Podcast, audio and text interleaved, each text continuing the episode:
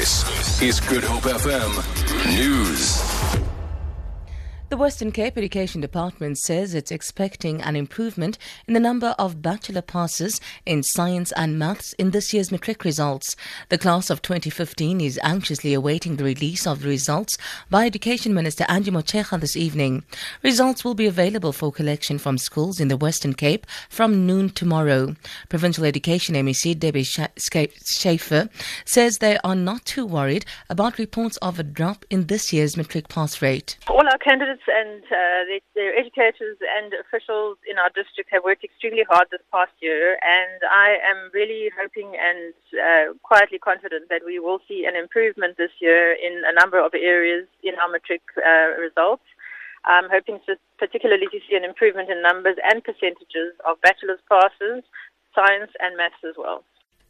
One person has died and two seriously injured after a buggy collided with the motor vehicle on the N1 outside Beaufort West in the Karoo.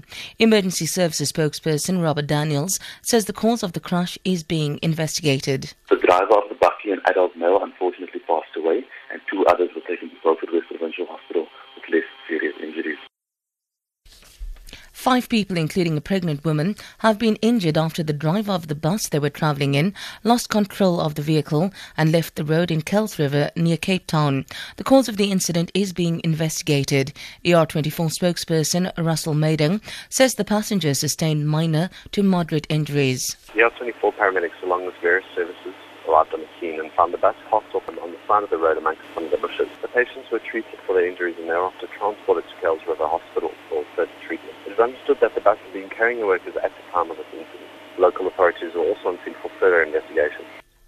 Western Cape Police say they are searching for a driver who did not stop after allegedly knocking down two pedestrians on New Year's Day in George in the Southern Cape. Police spokesperson Dumile Guavo says the 21 year old woman was critically injured in the incident. She's still in hospital.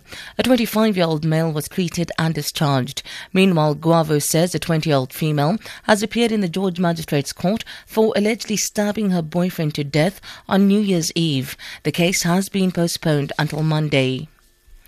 Emilia Clarke from Game of Thrones and Star Wars actors John Boyega and Daisy Ridley are leading the Forbes 30 under 30 list in the Hollywood and Entertainment category. The BBC reports that the three are part of a rundown of 600 of the world's youngest talent in categories from entertainment and music to games and technology. Shawn Mendes, Selena Gomez, Fetty Wap, and The Weeknd are all on the music list. For Good Hope FM News, I'm Sandra Rosenberg.